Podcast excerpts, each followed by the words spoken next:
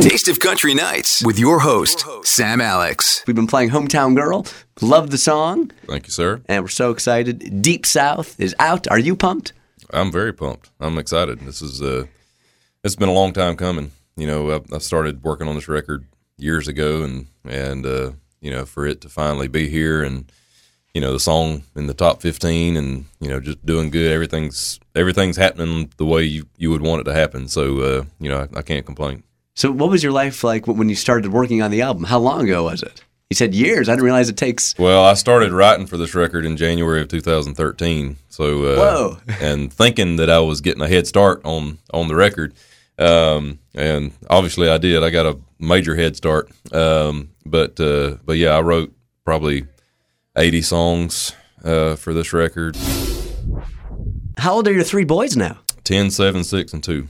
Woo, getting big. Yeah, yeah. Do you have a favorite age in general when someone's Um, my favorite ages or favorite age range, I guess, is probably like you know two to four. You know, right along in there is where they're uh, you know they're, they still have that innocence about them, and they you know, but they're you know getting a little more independent, and they just they love to play and wrestle and you know all that kind of stuff. So it's pretty fun. Is that okay if they wrestle inside the house? Oh yeah. Yeah. Okay, good. Yep.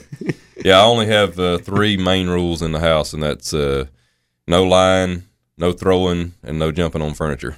There you so that's that's the three rules. So. Yeah, growing up, we always had a really old bed in the basement. So my dad let all my friends and I jump up and down that bed. So I don't just an idea. Mm-hmm. Yeah. Have you ever brought them to to Belmont, like to the classroom, and say, "This is where your mama and I met"? um. No. Uh, I've I've taken them, you know, over to the campus and kind of showed them where I where we lived, and you know, and uh, you know, where certain things happened, you know. But uh, golly, Belmont's changed so much since I've been there. It's kind of kind of hard to know where everything is now.